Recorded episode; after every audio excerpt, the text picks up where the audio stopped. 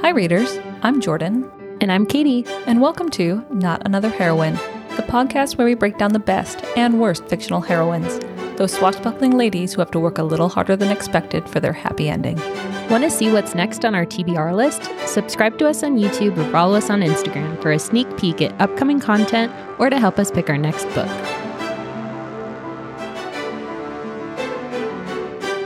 It's the pick of the week. That's all. That's all we get. I'm too giggly. That's fair. We had a little snafu. Uh, just a little bit. I, I think I got the snafu on record. oh no! Because I hit the button as I was doing the thumbs up. Oh god. Yep. We'll see what happens on It's the Fabulous. Everything is fine. It's my pick of the week, and I'm almost positive this is another Kindle Unlimited. Uh, What? I know. Which one? I know. Uh, so it's only a monster by Vanessa Oh, Len. You said this one was good though. Mhm, oh, mhm. this is the one I tried.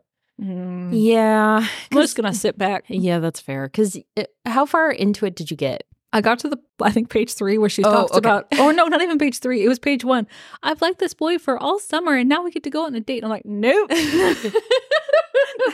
I that's fair. You're like, um, did you watch that TV show in the early 2000s? Like next, but it's like the next bus or something, and you get off the bus and it's a girl trying to find a boyfriend or vice versa, and like the girl like gets off the bus and like they immediately are like next, and it's like you don't even know me. I feel like this is a cultural divide. I- like whose line is it anyway? Only Appar- yeah, Yeah. apparently. I hope everybody else knows what I'm talking about. She just nexted my book after like 0.2 seconds, but sorry. it's fine. I thought it was pretty good. It is, I will say, slow for the first like 30%. Like you kind of. why is it slow?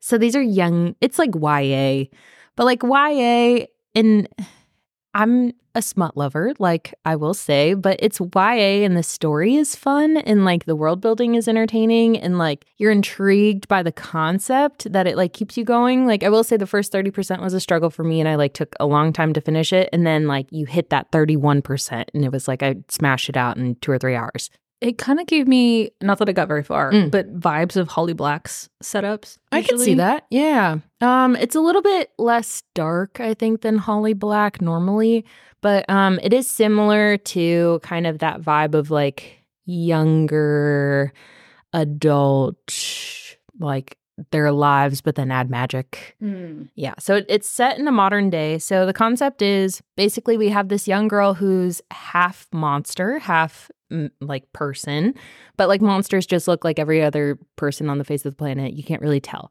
Except half of her family are all like full blooded monsters. And she doesn't really know what that means until she's like 16 and she's spending the summer in London, I think, with her family. Her dad is in Malaysia um, visiting his family and she's been working at this like museum house, like a historical house that they've turned into a museum and have tours and stuff. And she's like, I'm a history buff. Like, this is kind of fun. And I'm a nerd, but whatever. Mm. and so um, she's been working at this library for like half the summer. And there's this boy there that she like really likes. And Oh, they're this yeah. boy. Yep. I mm-hmm. it's kind of cringy, but it sets the story off like immediately. So she has this date. She's really excited. Her, you know, family's teasing her about it. And she's like, okay, I'm gonna go. I'm early, but whatever. And so she's gonna meet him at this like pizza place or something. And she's walking down the street and she has this interaction with like a drunk guy. And this scene is written so like viscerally that you totally get flashbacks to being 16 and like having to interact with full grown adult men in like that mm. panic. Like that scene was written really well. So she has this altercation with drunk guy and he kind of like falls on her and she touches his neck somehow when they're like falling. And then all of a sudden everything goes black and then it's nighttime and the guy's gone. She like doesn't know what happened. Her phone is like almost dead and she has like a bunch of texts from the guy that she was supposed to meet and he's like, "Where are you? Like are you going to come?" And she's like, "What the fuck happened?" She goes home, her grandma's like waiting up for her. And basically, she like realizes what being a monster means is like you can steal time from regular humans and use it to time travel. That's the concept. Oh, fuck. okay, that just got a whole lot more interesting. Uh-huh. And so she's immediately like disturbed, disgusted because it's you're not just like stealing time, like you're taking time off of their like time alive. That's so cool. I know. and so basically she's like freaked out, disgusted. She missed her date, so she like, you know, is panicking and she's like, hey, like, I'm sorry. And then she falls asleep, wakes up, goes to the house to do like another shift or whatever. And so she gets to the house. It's like kind of late in the day because she fell asleep, etc., whatever.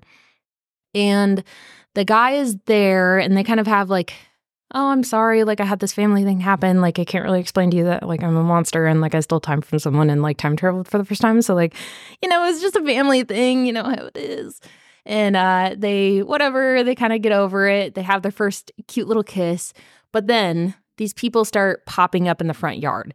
And they're like uh, the museum's closed. Like we kind of spent too much time here. We should leave. Like who the fuck are these people?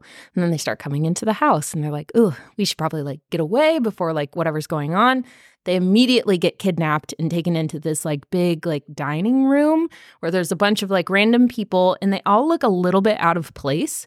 Like there's some people who have clothes on that like 1900s, 1800s, 1600s. And they're like, is this some kind of like weird historical reenactment thing that's going on like after hours and nobody nobody told us about? Except they're all monsters and they're from like a rival family.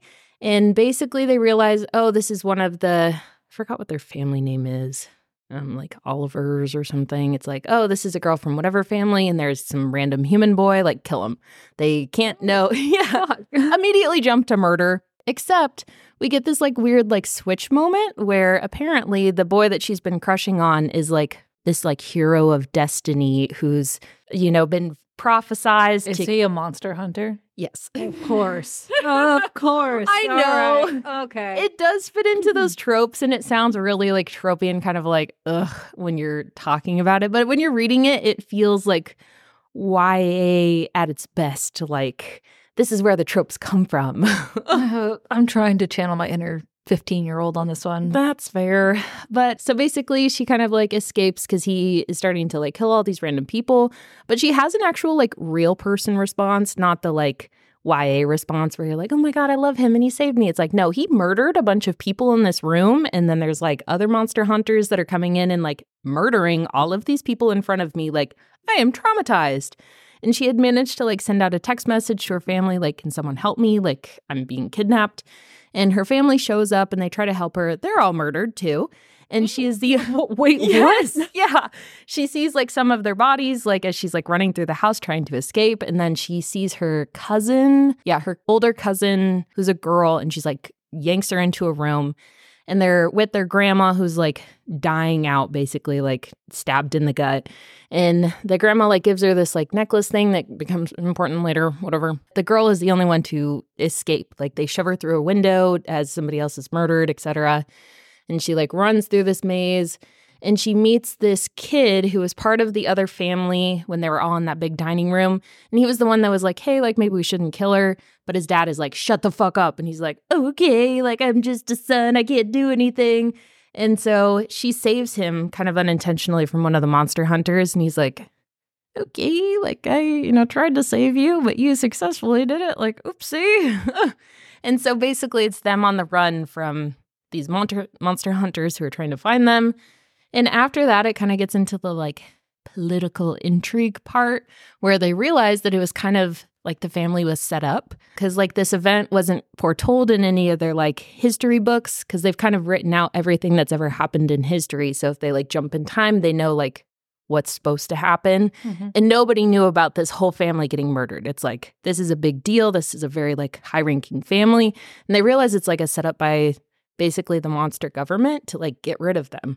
And they're like, what the fuck? Like, why? What is happening? And yeah. And then basically they kind of go into this like political intrigue. They like have to go into this castle to like find this guy who knows like the real timeline because apparently they're in like a fake timeline. It's confusing. oh my god. it just keeps getting more added on. Uh, yeah, it's it's like YA, but like the fun, like this is why we started reading fantasy YA, where it's like this is so much going on, but like you also love it, and you're like this is crazy, but also really fun, and like I don't mind the fact that she's 16 because she's having like real emotions. Like I too would be traumatized by a bunch of people being murdered. it was just it was fun. what so what is her like character type like as a heroine? I will say she is a little bit frustrating, like later in the series, because she kind of has all these like jumps to conclusion, like, oh, we're going to do this. And people are like, no, like that doesn't really work. Like, you don't know anything about our world. You can't just decide you're going to do this. Like, that's being stupid. And she does it anyway, and it somehow works out. That kind of YA that's always like a Oh. little bit frustrating, but the world building and the characters around her, like, kind of keep that to a minimum ish. But I have noticed that's like a little bit ugh. But I will say that she's actually written like a 16 year old. Because, you know, there's some YA that you're like, this is a 28 year old person in a 13 year old read body. that several times. Okay. Yeah. So it, it has a lot going on, but it's like fun and there's a lot of cool like secondary characters. Like there's this big drunk guy that they meet who, you know, is kind of a lout and he was fired from being a castle guard, but we realized that like he was in love with this guy who got like kidnapped for his powers and so he felt like he failed his um, lover and so that's why he's like a drunk and then they give him a second opportunity and they're like, I don't know if I trust him or not, but he's actually like a good guy. So it's like these fun secondary characters and the guy who, you know, tried to stand up for her, but like the dad told him no. He like has this whole kind of like story arc of being like a little bit of a coward and like wanting to do the right thing, but then like finally getting the opportunity to do like the right thing. But then it like backfires and it's, I don't know, it has all these like cute little like fun stories in it that you're like, oh, lessons learned. There's so much going. So, hmm, I can't. I don't know why, but I'm getting vibes of Divine Rivals. I could see that. Yeah. Yeah, it's like not at all the same. No, like not even close. but it's like the same kind of like feel of like a YA book that, yeah, it's like romance. This is like lessons learned and like finding yourself under fire and like in these stressful situations and like what happens and who you are at the end. And it's it's a similar kind of like, you know, YA story trajectory. Hmm. But yeah, it was satisfying. I got through the first 30% and it took a while, but I finished the whole thing. That seems to be a pattern though. Like they, Yeah. they they try to they have all of the action planned out and they need the to get it rolling. Yeah. And that's where it's slow. Yeah. Hmm. But it was fun. And it was kind of similar to A Deadly Education by Naomi Novik. That is okay. So I still have to read that one because Mhm. you've recommended that several times. Yeah. I feel like if you didn't like this one, you probably won't like that one. That one is like a better version of this one, but that one's similar. There's magicians and kids have to go into this like special school that's in not space, but in like a space in between Mhm. worlds because like monsters will eat them otherwise. And the schools are super fucked up. Um, but it's similar. um, okay. Is there a, an older audience book that's similar? Uh, so I will say it's similar to The Hunger Games by Suzanne Collins. That's still pretty young though. yeah, but I mean, like for people that read that book, this one is a similar book, and I Mhm. feel like that one's older. But I don't have a um for older Hmm. audience. Uh, The Atlas Six was my third one by Olivie, Blake. Yeah, right? Okay. and that one's definitely a lot older because I think they're in their like mid twenties. I think in that Mhm. book. I haven't read that one, but I've read the synopsis and it does sound very Mhm. similar. That, one, that one's good. It's like has some like uh too many POVs. Like there's six different. That's why I haven't read it. I do not like that many POVs. It was it was kind of exhausting to read, but it has a similar kind of like dark spooky YA vibe, but like a little bit more maybe violence and sex in it. Okay. you know. So that's probably like an older version, but it's just so cute and like YA and like, but like disturbingly deep. And you're like, oh, okay, I have an existential crisis for the next like two or three weeks. That's fine. Like, cool. but it was, I don't know, it was like, Only Katie, I yeah. readers, only Katie would describe a book called Only a Monster.